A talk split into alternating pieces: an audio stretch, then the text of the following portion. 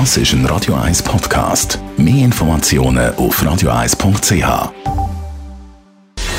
Gesundheit und Wissenschaft auf Radio 1. Unterstützt vom Kopfwehzentrum Irlande Zürich. www.kopfwww.ch Coronavirus und Affenpocken sind uns schon bekannt. Und jetzt, Judy Hui, warnt der Bund vor etwas weiterem, nämlich vor der afrikanischen Schweinepest. Mm.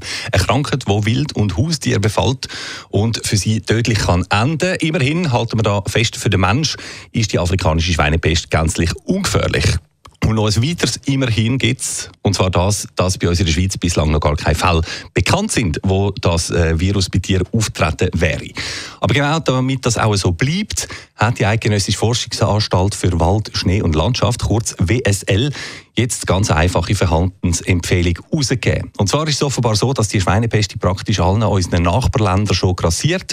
Und die Leute vom WSL die haben sich jetzt überlegt, ja, auf welchen Weg könnt ihr dann am ehesten in die Schweiz kommen? Und Ihre Antwort lautet über Autobahnraststätten. Jawohl.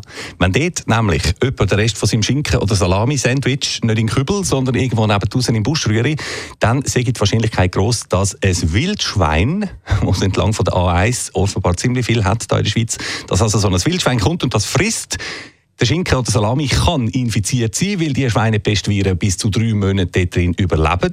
Hm, wie fein, in Klammern bemerkt. Das Wildschwein infiziert sich also, gibt das Virus eventuell dann, ich weiß nicht, über Exkrement oder so im Wald an Haustier weiter und schon ist es passiert, der Waldi, die Heime hat vielleicht das Virus und kann krank werden oder sogar sterben. Darum also die simple Empfehlung und Mahnung vom Bund, respektive vom WSL, an der Autobahnraststätte bitte keine Essensreste ins Gebüsch oder aus dem fahrenden Auto etc. oder was auch immer rühren, sondern alles immer schön in Kübel. Sollte ja eigentlich nicht so eine Sache sein, das zu befolgen.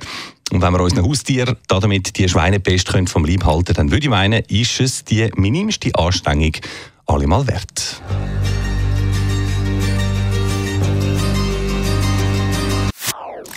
Das ist ein Radio 1 Podcast. Mehr Informationen auf radio1.ch.